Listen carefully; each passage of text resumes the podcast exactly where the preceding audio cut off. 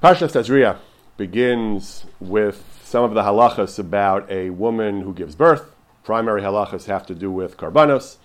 The Tara says, "Daber al bnei Yisrael emar, isha ki Tazria v'yolda Zachar v'tama shivas yamim kimeni das tvosa titma."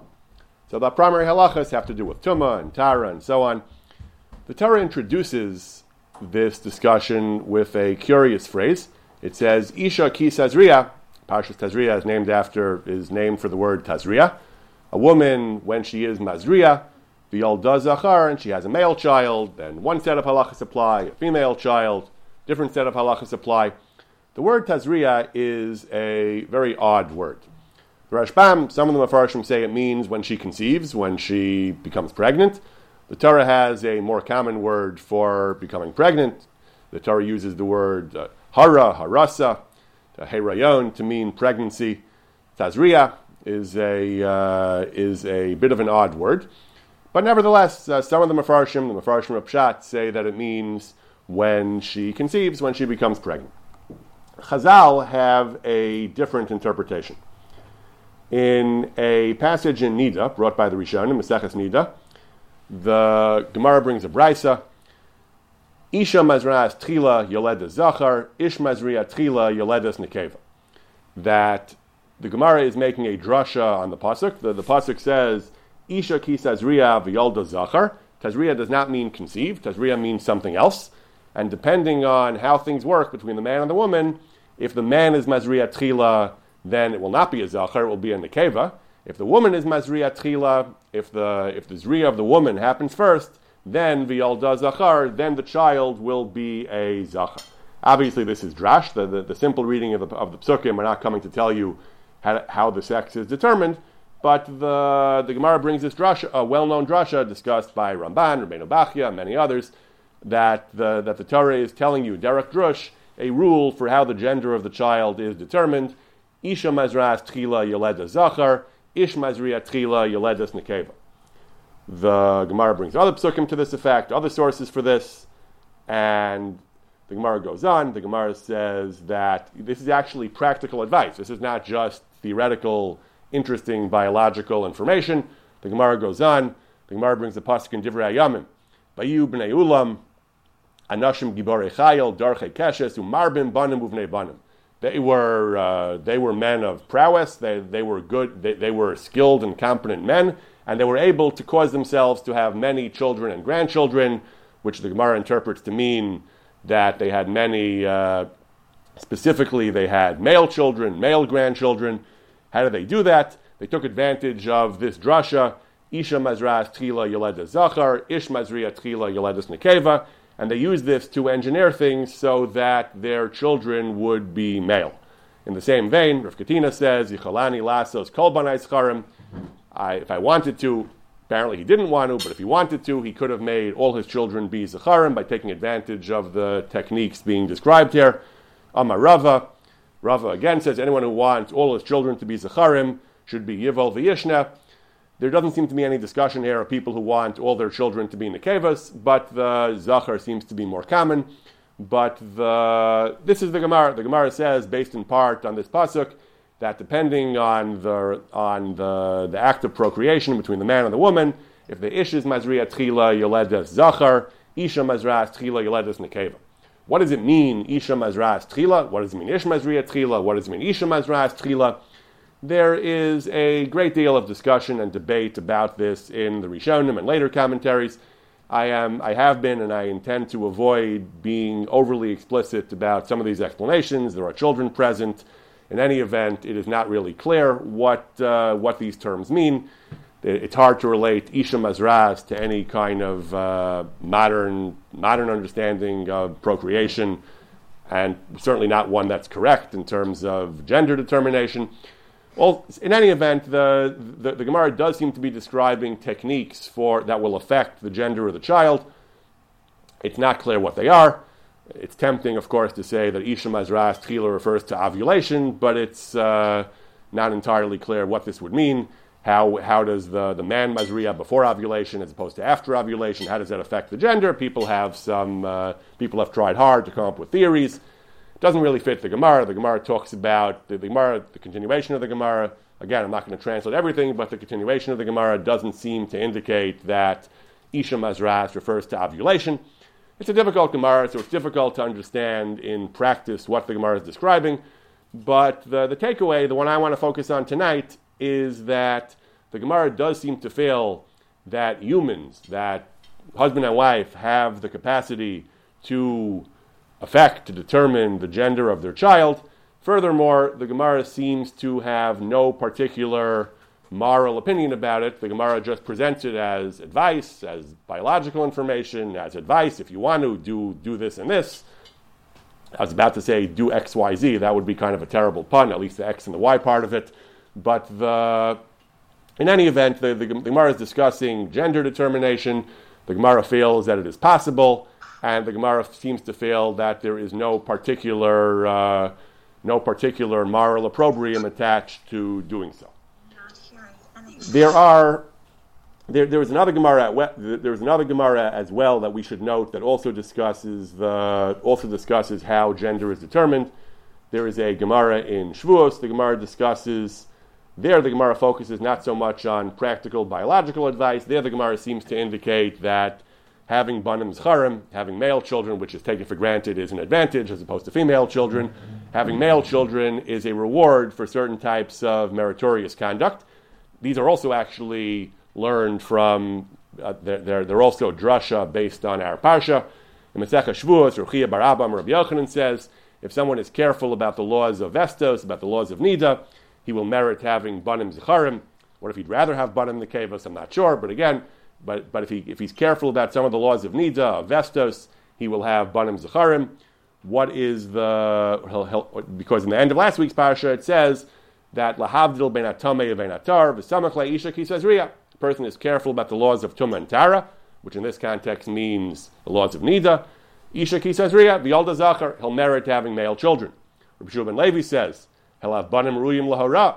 He won't just get male children. He'll have talmid chachamim, those who are able to rule in halacha. D'chsev lahavdil laharos. Again, the end of last week's it says that in last week's parsha it talks about having being mavdil, being mora, which means making halachic distinctions. And again, if he's careful about careful about nida, he'll have he'll merit these types of children.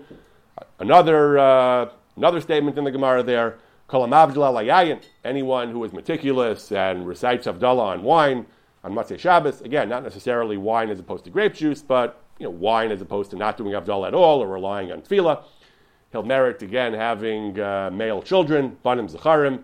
The, the, the Pasuk in last week's Parsha says, Lahavdil ben HaKodesh u ben HaChol, and Lahavdil ben HaTamei ben Tar, and then it says, V'Isha ki Sazria. When, when it comes to Havdalah, Havdalah is described as being Mavdil ben Kodesh l'Chol, and the same word Lahavdil appears at the end of last week's Parsha, ben HaTamei ben HaTar, V'Samach La'isha ki Sazria. And again, another reward is Banim Ruim L'Hara, again, D'Chsev Lahavdil L'Haros.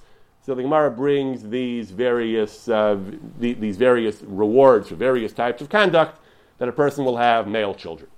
We're going to focus, though, on the Gemara Nida, the idea that a person, not just as reward, as schar for good behavior, we're going to focus on the implication of the Gemara Nida, that it is at least theoretically possible for a couple to determine the gender of their child, and there is apparently nothing wrong with it.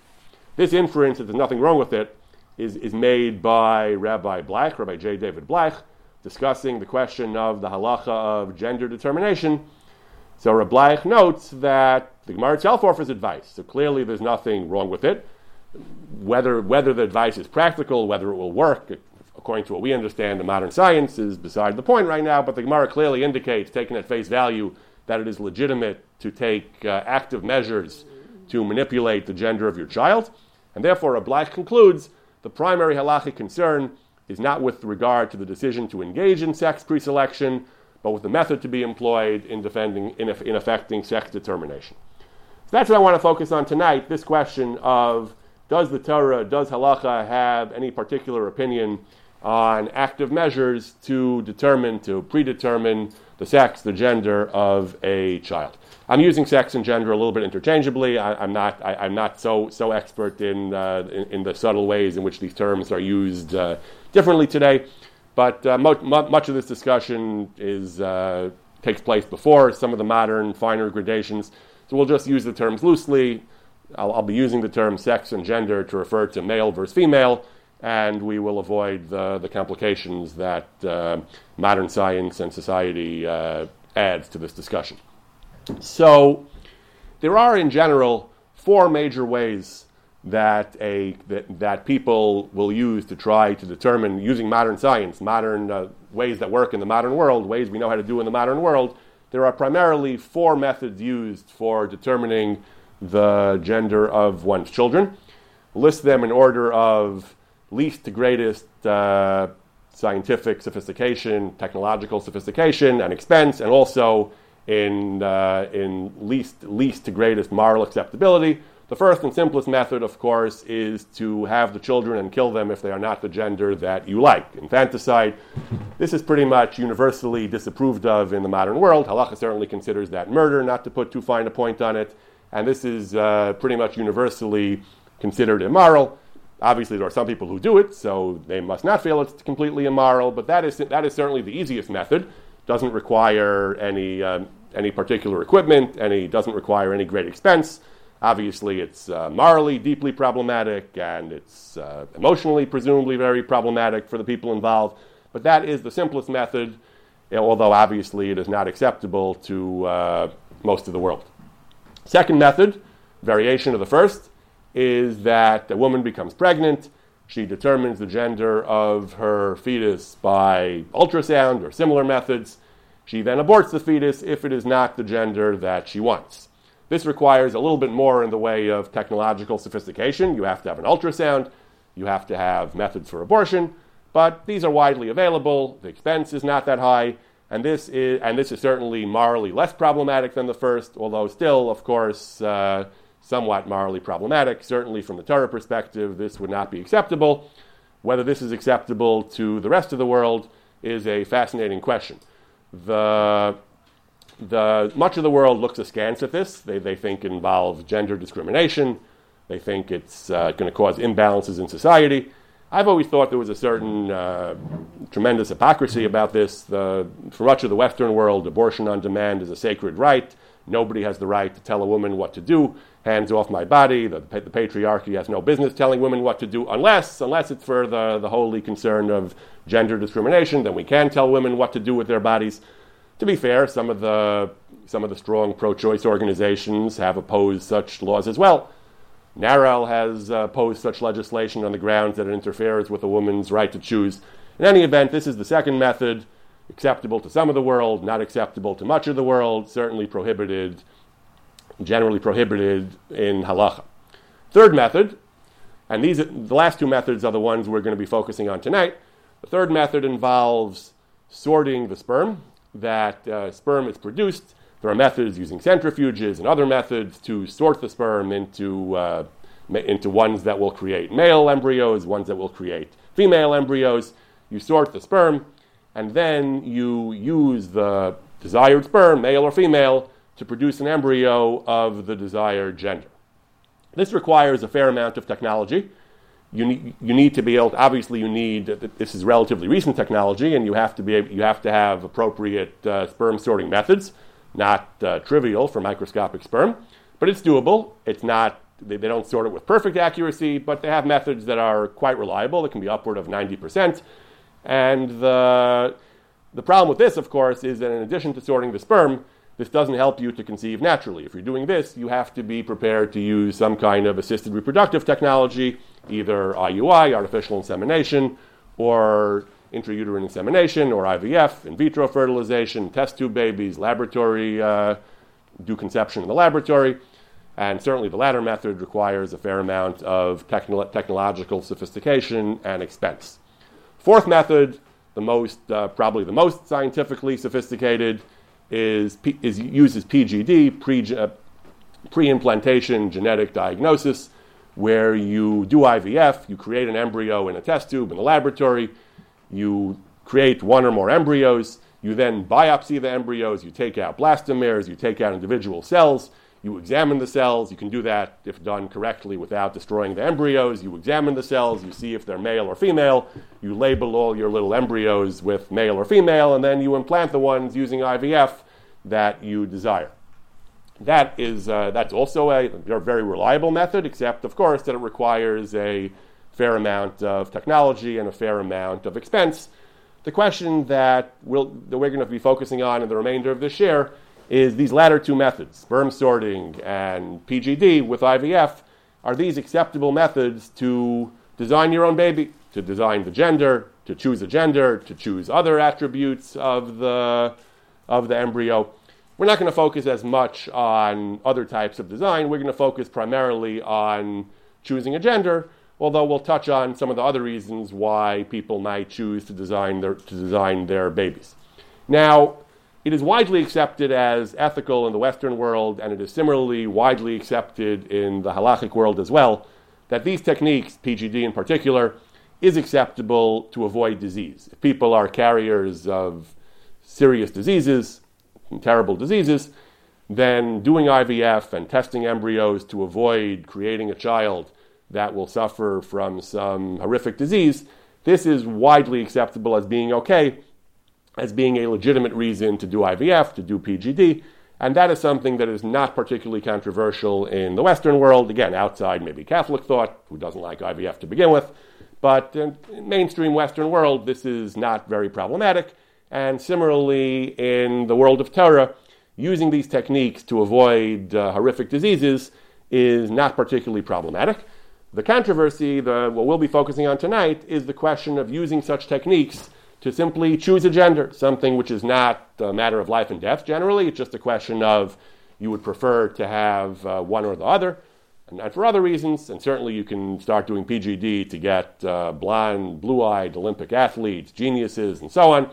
We're not going to be focusing on those questions in any detail. We're going to focus, again, primarily on the question of gender. Is it legitimate to use these techniques to choose the gender of your child? So, in among the poskim who discuss such things, obviously this is relatively recent literature, in the last several decades, but among the poskim who discuss such questions, they really talk about two questions. One of them is, if you weren't planning on doing I V F in the first place, if you are able to conceive naturally, you're able to have normal children using the traditional methods, but you want to engage in methods involving I U I and I V F, for the purpose of doing P G D and sperm sorting and so on, for the purpose of choosing your baby, so is is the I V F itself acceptable in, in, in the service of such a goal? Halacha does generally allow I V F. We are not Catholics. Halacha in general is tolerates the use of assisted reproductive techniques, including I V F.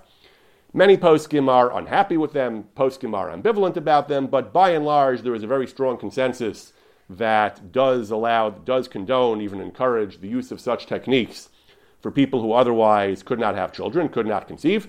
There are entire organizations out there that that that, that are that have been established for the purpose of providing guidance, halachic guidance, practical guidance. Machon Puah in Israel, the, the Nishmat provides all kinds of advice about this. A-Time in the U S, there, there are entire organizations that are designed to help Jewish people, Orthodox people, perform I V F and so on. So the, the poskim in general, it's not universal, but poskim in general do allow I V F in principle for people who can't conceive otherwise. The question is, the question we have to discuss, which is one of the two questions, one of the two main questions poskim discuss about gender selection is, someone who can conceive, is able to conceive, but is unhappy with, uh, he already has five, six, seven, eight boys or girls, and wants one of the other gender or for some other reason, is he allowed to do I V F just for this purpose? Is this a legitimate reason to allow I V F? That's one question. The second question is, forget I V F. Let's say you're doing it anyway. Let's say you have a couple who can't conceive normally. Anyway, is going to be doing I V F. So once once uh, once they're doing I V F anyway, is there anything wrong with additionally testing some of the embryos to see which ones are male and female and choosing those? Is there anything wrong with gender determination per se? So these are the two branches of the question discussed by the poskim. Number one, given that I V F is not an entirely uncontroversial practice, so is the is the desire to choose a gender, is that a sufficient reason to do I V F? And B, Assume, assuming that's not the issue, assuming you've resolved that issue, is gender determination per se something that is acceptable to the Torah to do something like that through the through I V F, through P G D? So these questions have been discussed by a number of poskim and Jewish ethicists of the last, again, several decades. This is relatively recent technology, and we have a we have a variety of perspectives on the question from the poskim. If you read the you know the, the general guidance put out by people like Machon Puah and so on, they will generally tell you that the halacha frowns upon doing I V F for the purposes of choosing gender for a variety of reasons we'll discuss. But we're going to explore in more detail what exactly the poskim have said about using these techniques for these purposes. We'll see in, in more detail now what the issues actually are. Rabbi Avram Sofer Abraham, author of the Nishmas Avram, one of the great uh, medical ethicists, halachic ethicists of our generation, he talks about this in his Nishmas Avram. He talks about the procedure of sperm sorting. He says, today we have a technique that we can sort the sperm into male and female sperm, and we have, we have a good chance, not certain, it's not perfect, we have a good chance of uh, of guaranteeing or of good chance of of getting the, the, the gender of the embryo that we want. So the way he considers the question is, you have a couple who have already have a number of girls, they want a son, so can they use these techniques to determine which, uh, to determine the gender of their next child? Rabbi Abraham's starting point is that I V F itself involves certain halachic compromises. He says, so in general, poskim have allowed it for the for the for the great, for the tremendous need to help couples who can't otherwise have children have children. But this is not quite the same thing. They have children. They can conceive. Maybe it should be asur. Then he quotes from Shlomo Zalman, however, he says that no, that we would allow I V F. He says that not just for the mitzvah of Pria v'Rivia, he says, but uh, even for a couple who just is suffering emotionally, a woman who wants more children, that itself might be a good enough reason to allow I V F. Rav Shlomo Zalman argues that there is no real technical, there is no real halachic problem with I V F. We don't encourage it for frivolous reasons, but technically there's no aveira involved, he says, and uh, there would there would be some basis. He said there would be some basis. Rabbi Abraham says, based on Rav Shlomo Zalman, there would be some basis at least to allow to allow doing I V F with I V F with, with sperm sorting or something like that, I U I or I V F with sperm sorting to uh, get the gender that you want. He says, certainly if the couple's doing I V F anyway, he says, and they, and they just want to determine the gender, he says, so that should be fine. You're doing I V F to, regardless, he says, so what should the problem be? So he says that the, so Rav Shlomo Zalman was not convinced. Rav Shlomo Zalman says, without explaining very much, he says, Choshvani shegamzeh lo ratzui lahater. Rav Shlomo Zalman is not excited about this, not excited about let, about uh, allowing parents to uh, determine the gender of their babies. Doesn't really explain why. Then Rabbi Abraham comes up with an interesting hashkafic, uh, philosophical reason against it. He says, he brings a Gemara in Brachas, in such cases, maybe we should say, Badei Kavshei D'Rachmana Lamalach. Rav Shlomo Zalman said, yeah, I think I, I agree with that. That's a good concern. What does that mean? What is Badei Kavshei D'Rachmana Lamalach? The Gemara in Brachas, the Gemara says that King Hizkiah, the, the the the Bible and Sefer Malachim relates that King Hizkiah became gravely ill, and he was going to die. And the Navi told him, Yeshia told him, Tzav lebeischa, that put your affairs in order, you're going to die. And Hizkiah prayed, and and, and he asked God for another chance, and and, and Hashem sent Yeshia back and said he's going to get more years. Hashem will grant him another fifteen years. So what did Chizkiah do wrong? Why was he going to die? So the Talmud says, uh, the Midrashic approach is, Chizkiah had refused to have children. He refused to fulfill the biblical commandment of be fruitful and multiply. Why? Because he saw Benevuah, he knew that he would have a, a son who was a terrible Rasha, which indeed he did, Menashe, one of the one of the great Rishayim of the Malchei Yehuda. Therefore he tried to outsmart God by saying, I'm not going to have children. And God said he was going to die for that. And the reason is, Badei Kavshei D'Rachmana Lamalach. Don't interfere with the way God runs the world. You do yours. Stop making decisions based on prophecy and supernatural uh, supernatural considerations. Your job is to do what God told you to do, and stop trying to uh, stop trying to outsmart and out-engineer God. Says Rabbi Abraham, says Rav Shlomo Zalman, that this is a concern with P G D for for the purpose of gender determination. I don't really understand the argument. The criticism of Hizkiah was because he was violating a mitzvah. He was refusing to fulfill the mitzvah of Pru Revu. I, I don't know how you can apply that to uh, using P G D where no Yisurim are involved. But nevertheless, both Rosh Hashanah Zalman and Rabbi Abraham, his uh, his disciple, his acolyte, both of them ruled, both of them were of the opinion that this is a real concern, that playing God, so to speak, engaging in these types of uh, in these types of uh, over uh, overly uh, overly clever methods to, to get what you want and to not simply allow the laws of nature that God established to run their course is somehow problematic. On the other hand, he says, Rosh Hashanah Zalman did tell him that if you're dealing with diseases, if you're trying to avoid a disease, he says if you have a, a family with a concern that uh, has a certain disease, and that disease is more likely to affect one gender than the other, like hemophilia, he says, then you would be allowed to do uh, gender determination to try to have children of the gender that are less affected by the disease, he says. You're allowed to do sperm sorting to get female sperm in this case, he says. That would be okay. And this in general, as I've said earlier, this in general is reflective of the overall approach taken by poskim and major Jewish thinkers, that they are very reluctant for one reason or another to allow P G D for purely elective reasons, just to determine the gender of your child, but for more substantial reasons, like to avoid having children who are hemophiliacs, they are much quicker to allow, again, the Torah of Shlomo Zalman and Rabbi Abraham were discussing sperm sorting. Similar concerns certainly apply certainly apply to P G D, to biopsying embryos, biopsying embryos to choose the ones that you want.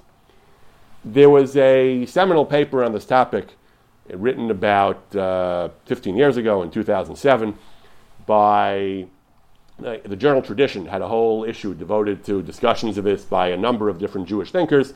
One of them, one of the papers was by Rabbi Joel Wolowelski and, and Doctor Richard Grazi. They consulted various various gedolim in the U S and Israel, and they collected various psukim that they found on the topic. They they discussed these questions front and center. What is the Torah's attitude toward gender determination by these various methods, P G D or sperm sorting and so on?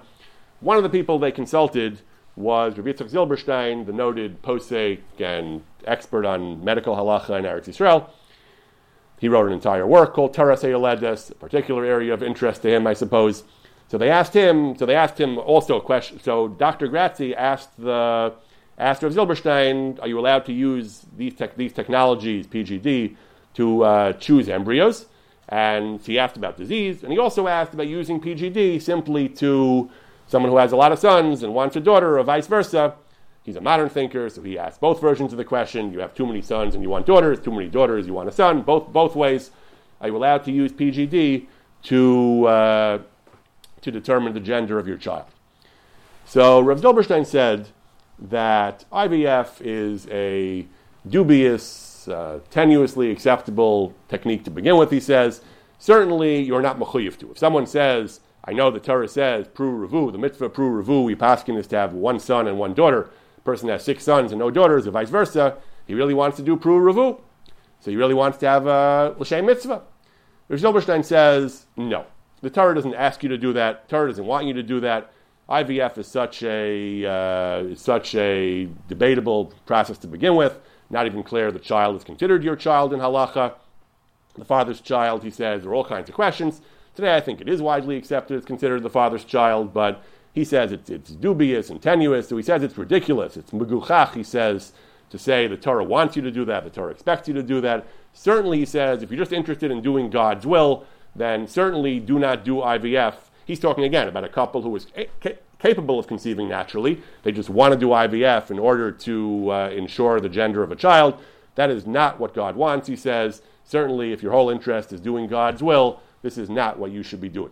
However, he says, if it's not for God, if it's for yourself, he says, if you really, really have a desire to have uh, one gender or another, he says, then he says there is there is some basis for leniency. He says he says he, he can't he can't rule it out entirely, and he is uh, he is at least somewhat uh, you know, willing to entertain it. Certainly, if, if if there are grave emotional issues, certainly if there's disease involved, but but beyond that, he says then there is a. Uh, There is, certainly don't think that you're doing what Hashem wants, he says, that that, that is the way you're doing Ratzon Hashem, but if the if you're doing it for yourself, then, then then he would say that there is some basis for for leniency. the Rabbi Wolowelski and Doctor Grazi, they bring from Rabbi Mordechai Eliyahu, posik for Machon Puah. He he was asked again. He was asked about cases where a couple has a bunch of children with uh, of one gender. They want children of the other gender. So he discusses these various cases. So again, certainly the Rabbanim are willing to allow it to avoid certain diseases, but if it's just a question of choosing a gender, so in the Tshuvos Mara Habazak, the, the authors there, they write that some poskim forbid it outright. Some poskim say that to perform I V F and P G D just to choose gender, some poskim say it's usser, and some say it's mutter in particularly ex- exigent circumstances like this one. They say that Rav Eliyahu, in uh, apparently in oral uh, communication, Rav Eliyahu said that in, in the following two specific circumstances, a couple has five children of one gender and they want uh, one of another gender, or a woman who's getting older, she's forty-two and she doesn't know how many more children she'll have, she can't just keep trying indefinitely. So in that case, they would allow uh, they would allow trying for a specific gender via via techniques like P G D and I V F. But in general, in general, everyone pretty much agrees that it's discouraged. Some posts can allow it when it's, uh, again, allow it when it's, uh, when, when when the need, the psychological need, at least the personal need, is very great. Some posts are willing to allow it, others are not. But again, when it comes to disease, posts are generally, they say also, generally willing to willing to allow it. They also bring there, in the Tshuvos Mara Habazak, they bring a couple of pages on the topic for from Rabbi Doctor Nachum Eliezer Rabinowitz. So he was uh, he was both a Talmud Chacham as well as a medical doctor, as well as a doctor. I'm not sure if he's a medical doctor or what his doctorate was in, but he was uh, he has a whole discussion about this as well. He was provided with all kinds of research. One would have to carefully see exactly when this was written and how current his information is. The papers he's quoting are mostly from two thousand two, two thousand three. But he quotes all kinds of research that uh, babies, embryos created via I V F have uh, significantly higher chances of different types of deficiencies and uh, health issues, he says. Doing I V F is a terribly fraught procedure, he said. We haven't even discovered yet, he says, all the all the downsides, all the, the fraught complications of using modern methods of assisted reproductive technology. He says, so doing I V F, if you don't have to, just for the purpose of, uh, of creating a baby of the gender you desire, he says, is a very dubious procedure. You're uh, you're, you're you're doing something which has which which is which which which has all kinds of it's fraught with all kinds of health complications for your for your child, all kinds of problems. It is highly not recommended, he says, and uh, and therefore he is. Uh, He is very, very skeptical. He is very, very skeptical of the of doing this for ju- just for just for elective reasons of choosing a gender. So he says he is uh, he is not at all impressed. He does not think this should be done. Again, the the, the pattern that we're seeing here is poskim are are are are not really articulating any clear reason why gender selection should be a problem. Again, those poskim who are uncomfortable with I V F to begin with are obviously going to say don't do it for the you know, for the elective reason of choosing a gender. But more and more poskim today have accepted that I V F is a reasonably uncontroversial procedure. Again, we should just note that we're talking here about I V F with sperm from the husband. I V F with donor sperm is a much more is a much more controversial procedure. Still, some poskim allow it. Many, Moshe Weinstein famously allowed it in certain circumstances, but the we're, we're, we're not getting involved in all the halachas of I V F here. We are focusing primarily on the question of gender selection. So gender selection with I V F, poskim who are unhappy with I V F are obviously going to certainly say, why do I V F for gender selection? Certainly if you aren't doing it anyway. But again, poskim who are much more comfortable with I V F, and particularly in cases where you're anyway doing I V F, it's just a question of adding an extra step of P G D in order to choose the gender you want, poskim are not really articulating any clear, any well-defined reason why it should be a problem. Rav... Rabbi Doctor Uh, Rabinowitz is saying that uh, there's a concern for the health of the children. Again, research, science marches on. Science uh, does new research. In general, I, I, my understanding is that the current research does not show that there are that there are such major differences between children born from I V F and those born through other methods. But the, that's what he was concerned about. Again, it's not an in principle ethical halachic consideration against uh, doing gender determination. It's just he felt that, that his understanding of I V F, based on the research he read at the time he read it, was that I V F is a fraught procedure to, anyway, and it should be avoided. It shouldn't be done solely for the, the relatively frivolous purpose, he felt, of choosing a gender. So we've seen Rav Zilberstein, Rav Shlomo Zalman Orbach, Rabbi Abraham, Rav, uh, Rabbi Doctor Rabinovich, who are all skeptical about do, about doing I V F for the purpose of gender determination. But again, much of their concern is with doing I V F where you don't need to. They have other concerns. Rav, Rav Shlomo Zalman and Rabbi Abraham are concerned with Badei Kavshei D'Rachmana Lamalach. But again, it's difficult to see, it's dif- difficult to articulate what exactly that concern is. Rabbi Wolowelski and Doctor Grazi, in their paper, they also quote from other other uh, personal communications they receive from Gedolei HaPoskim about these questions. They quote Rav Adi Yosef. Rav Adi Yosef was asked about P G D for sex, select, sex, sex selection by a couple who had six children of of one sex and would not have any more children unless they were sure that the seventh one would be of the opposite sex. That's a little bit like Rav Eliyahu's case, where the woman's getting older and may not have many more chances.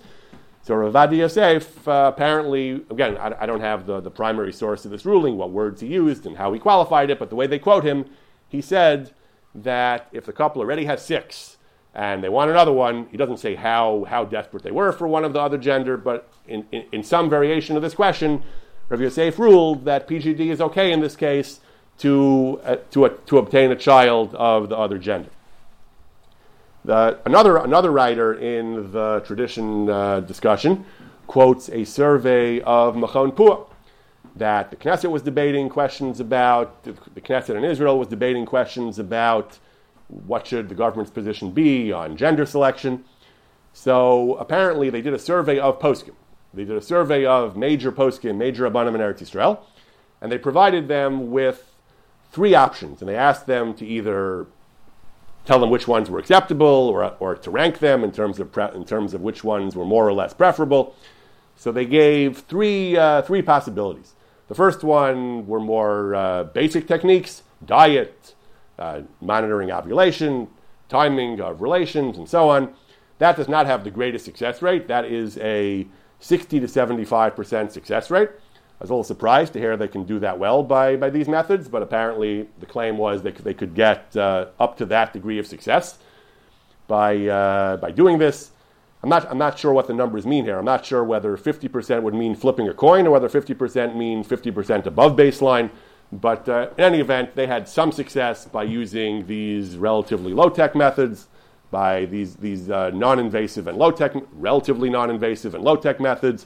Method B was sperm sorting, where they put the numbers at eighty to ninety percent. Method C was P G D. So they asked poskim, please tell us, Pua said, please uh, give us your opinions on what are the acceptability of using these methods to determine gender.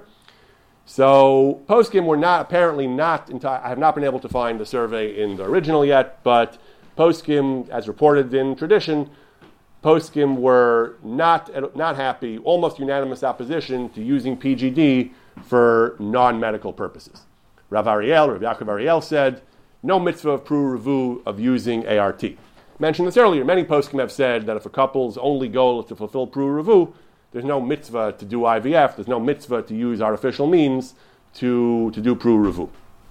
If it, take what Hashem gives you. If He gives you a son, that's Hashem's will.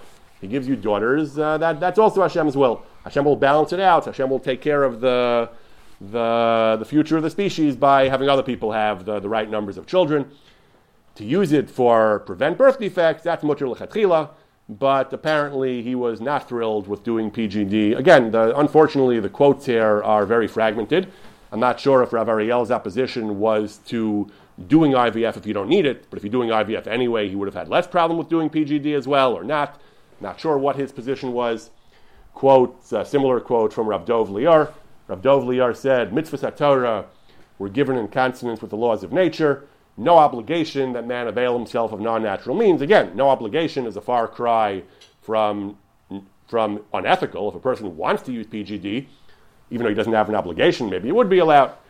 Anyway, he quotes uh, the, the author quotes Rav Lior as saying that he allows P G D for medical reasons. He... Uh, He would allow it to do pru-revu, even if you're not mechuyev to, you don't have to, but you could do it if that's the way you want to fulfill pru-revu. Or if a person has three sons, because three sons creates a chazaka, a halachic rule that we, the halachic presumption that your future children will be sons as well, and you want a daughter, he's willing to allow P G D. So, not quite true that that, that the postkim survey don't allow it for elective reasons, but at least in the at least in the case where there's somewhat of a uh, significant need, Rav Lior apparently was willing to allow P G D at least after three sons, and you want a daughter. He was he was willing to allow uh, he was willing to allow P G D. They quote uh, Rabbi Yeshua Neuwirth, uh, the author of the Shmira Shabbos Kilchasa, a great disciple of Rav Shlomo Zalman. They quote him as saying, "We do our part, and the rest is in the hands of HaKadosh Baruch Hu." Again, that's a, a fine-sounding principle, but it's difficult to know what that means in practice. When it comes to diseases, of course, we don't say we do our part and the rest is in the hands of HaKadosh Baruch Hu. We use every last trick that we have. The, the, the, the halacha generally is very pro-technology when it comes to disease and saving human life. When it comes to real needs, we don't take the, the Christian position or the Christian science position of saying we do ours and the rest is in HaKadosh Baruch Hu. Well, maybe we do, but we do ours. Ours includes the use of all technology that God has graced us with the ability to access. So what this is supposed to mean, P G D is also ours. So what are you supposed to do with this principle? I don't know. They quote Rav Shlomo Amar.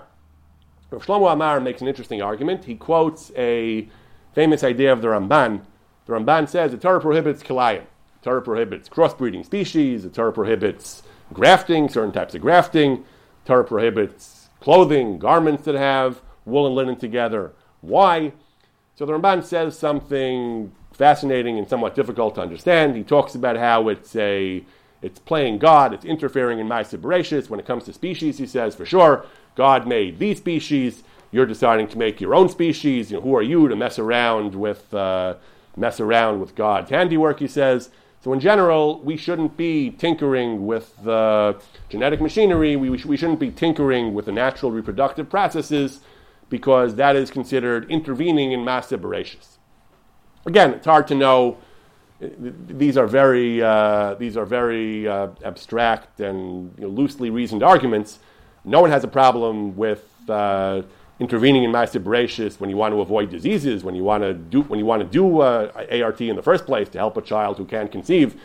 It's very it, it, it is uh, very very interventionist, but poskim allow it because if you want to, when there's a good reason for, to, to do it, they allow it. So presumably, Rabbi Amar felt that there's not a good enough reason here just because you want the gender. But invoking this notion of Ma'aseh Bereshis is a uh, is debatable. Moreover, poskim have discussed this in other contexts as well. When it comes to genetic engineering in general, forget uh, not even necessarily human, not even when it comes to human reproduction. When it comes to the modern modern techniques of, of, of genetic engineering, you want to make tomatoes that are more durable, tomato, you want to make rice that uh, that has more protein or more nutrition, whatever it is. In genetic engineering, we do it all the time with, with crops. We do it, uh, we do it, uh, you know, the, the sensational and dramatic cases are the ones that make the news, but it, it's, it's part and parcel of modern modern food production. We, we genetically engineer all kinds of stuff. So today we do it using high technology, using laboratories. People have always done genetic engineering. They used to do it by crossbreeding seeds and so on. Now we do it by uh, in laboratories with, uh, with with with all kinds of technology. So there are actually those who have, Rabbi Abraham, there are those who have raised the Ramban as an objection, that an objection to genetic engineering, even if the formal prohibitions of Kilayim are not being violated, there are indeed some who have argued, based on this Ramban, that this is called in- interfering, with, intervening in Ma'aseh Bereshis. This is uh, against the spirit of the law of Kilayim. People have no business uh, tinkering with Uh, the system that God set up to run the world. On the other hand, other scholars have pointed out, not everyone agrees to the Ramban. There's a, there's a comment, I believe, of the Maral.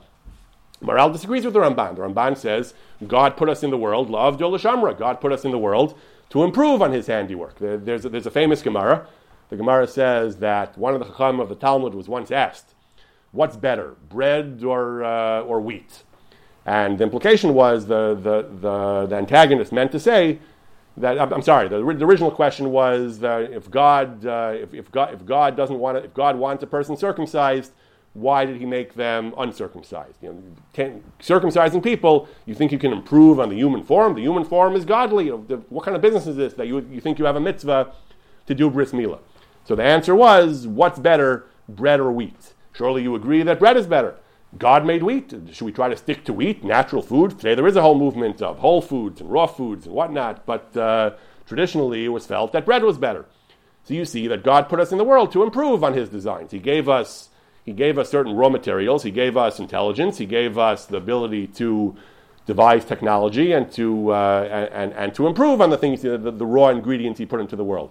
It says the Maral of similar that that, that that can't be the reason for Kilayim, that the, the Hashem wants us to improve on his handiwork. There's nothing wrong in principle with trying to improve on the world that God gave us, and and and Poskim have applied this to to cloning. Rabbi Black talks about this to cloning and to genetic engineering. Just because it's tampering with the natural order of things, well, so what? That God gave us the capability and encourages us to do what we can to use the, the brains that he gave us. And similarly, one could certainly argue that when it comes to P G D, that maybe we're just using the the, the brains that God gave us to develop technology and use it.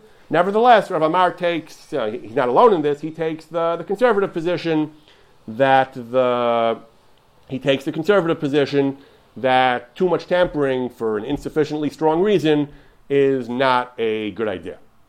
They quote Rav Nevensal in this article, the, the, in the Puah survey, who also he ranked the three uh, the three solutions. He says the first one, diet and ovulation monitoring and so on, timing, that's the best, he says, for technical halakhic reasons. The other two are less good. The second is preferable to the, ser- to the third. Sperm sorting is preferable to P G D. I am not actually sure why. I'm curious as to why he thinks sperm sorting is better than P G D. But in general, this is pretty much the the range of attitudes of the poskim that I've seen. Pretty pretty much almost any uh, almost any halakhic authority will not say, you want a male child? Sure, go for it. Do P G D, do sperm sorting. You want a blonde or blue-eyed uh, child? You want a child who's tall or short or has a straight nose? Then go ahead, muck around with the genes. That is pretty much something that uh, halakha does not like very much, although again, it's difficult to articulate a compelling reason as to exactly why. Doing I V F when it's not necessary in order to enable techniques like sperm sorting and P G D is problematic, because I V F, you know, it, it does have does entail certain compromises.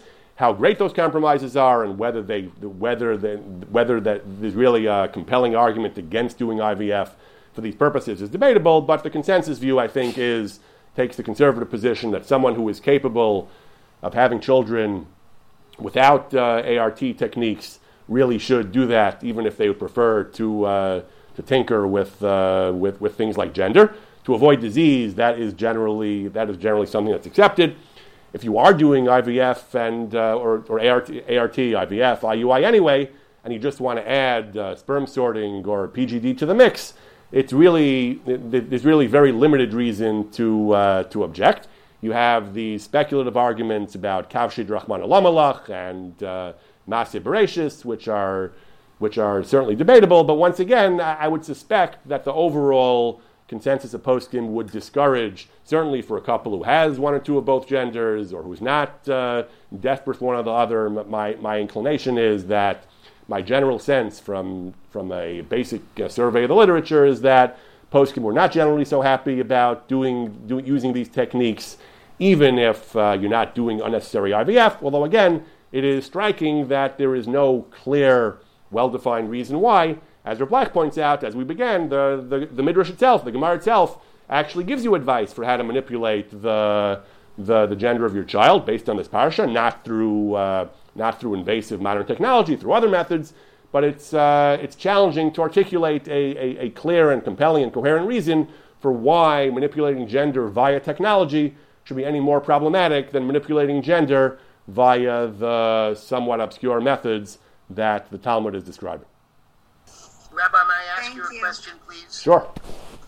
Um, first, number one is Hakara Tato. Thank you again for a, um, a wonderful recitation of the halakhic issues, um, and also wishing you a Chodesh Tov tomorrow and the rest of the month. Thank you. Um, I wonder if you could look at this um, in a way that uh, struck me as you were um, doing your discourse, and that is you can argue what I would call L'Chadchila methods and B'Dayevet methods. And so L'Chadchila method was, in the sense, the Gemara uh, in Nida basically saying, you know, in terms of timing of the month and certain manipulations and so forth. So that would be a L'Chadchila method. I think um, the stratification or centrifugation of sperm in terms of utilization of that to enrich, right? Most um, ejaculates will have roughly fifty-fifty. Um, the, the, the notion is that the Y chromosome is lighter than the X chromosome, so who knows, it might be a little bit faster. But it, those methods are l'chatchila methods. And the Gemara clearly sanctions the l'chatchila methods. It doesn't consider that, quote-unquote, playing God either. Whereas the B'diavad methods are a little bit more uh, troublesome, because even if you pick out the right embryo, then the question is, what do you do with the other embryos? And so forth, you know, you can do infanticide, feticide, embryocide, and so forth. Do the rabbis look at it that way? Do you see any kind of approach so, that deals with what you would call a l'chatchila method versus a b'diavad method? So, so, so to pick up on at least one point that you're making, Doctor Doctor Schwartz is saying that we have a problem with uh, what that we have to deal with the question of disposal of the surplus embryos. That is a very real concern. Poskim grapple with that, but the point is the the point the critical point is normal I V F. Standard I V F, you're anyway creating six, eight, ten embryos, as many as you can, typically. You, you harvest as many eggs as you can from the woman. You make as many embryos as you can. You choose the best ones. Normally, you choose the best ones, the healthiest ones, the ones that are that seem most normal. You implant those. And anyway, you, you keep the others for a while, and eventually you dispose of them anyway. You either you either use all of them, if you have a use for all of them, or you dispose of them, or you donate them for research, or you do other things with them. So in, in a given I V F cycle, the other embryos are anyway, their fate is whatever it is. They're either going to be destroyed or they're going to be used later or they're going to be, in many cases, they're going to be discarded to begin with. So if I have eight embryos, I'm only going to implant one or two, let's say. The other six or seven are going to be destroyed regardless in many cases. So either I choose randomly or I choose the healthiest one and I discard seven, or I choose a male one and I discard seven. So you, you can argue that, that, that from the perspective of, in many cases, from the perspective of embryo disposal, that it's going to be neutral. You might find some cases where a person will just do another I V F cycle to, to get more male ones and other and creates more embryos. So you have to consider, I guess, what your plan is in general, what the person's plan is, whether he's going to be creating extra embryos for the purpose of doing these P G D techniques or not. In many cases, however, you know, that's not happening. The the the, the, dispose, the disposal is a, is, is a fixed, is a constant either way. But you're right. The disposing of embryos is, is, is an issue. It, it, it's not murder, but it, but it's it's something that we would. that we would certainly discourage. It's probably some form, at least, of Ashkasa Zera to destroy it for no reason. Poskim have pointed out that, uh, in general, we, we all these things are allowed for the purpose of having a child via I V F. Nobody says you should only create one embryo rather than six, because you're going to have to throw away four. You might have to throw away four.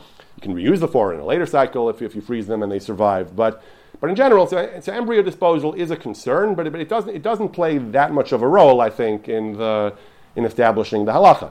From a general moral perspective, I think we'd be we'd be opposed to creating more embryos than necessary and throwing them away.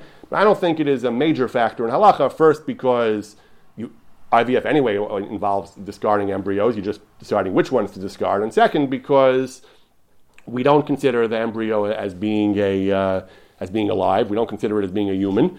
We don't believe life begins at conception for most purposes. We we, we don't we don't deliberately want to be mashche zera, but the it's much less of an issue, and and all the reasons Poskim came, came up with for avoiding concerns for Ashkasa Zera would apply to discarding it as well. If it's completely superfluous, if you're going to create an extra ten that wouldn't be created otherwise, that that might very well be an issue of some form of Ashkasa Zera. I'd have to look into it more carefully. That's why I think most of the Poskim don't make such a strong distinction between L'Chatchil and B'diavad, because the the, the the disposing of the embryo issue, I, I don't think is going to play a huge role in the halacha.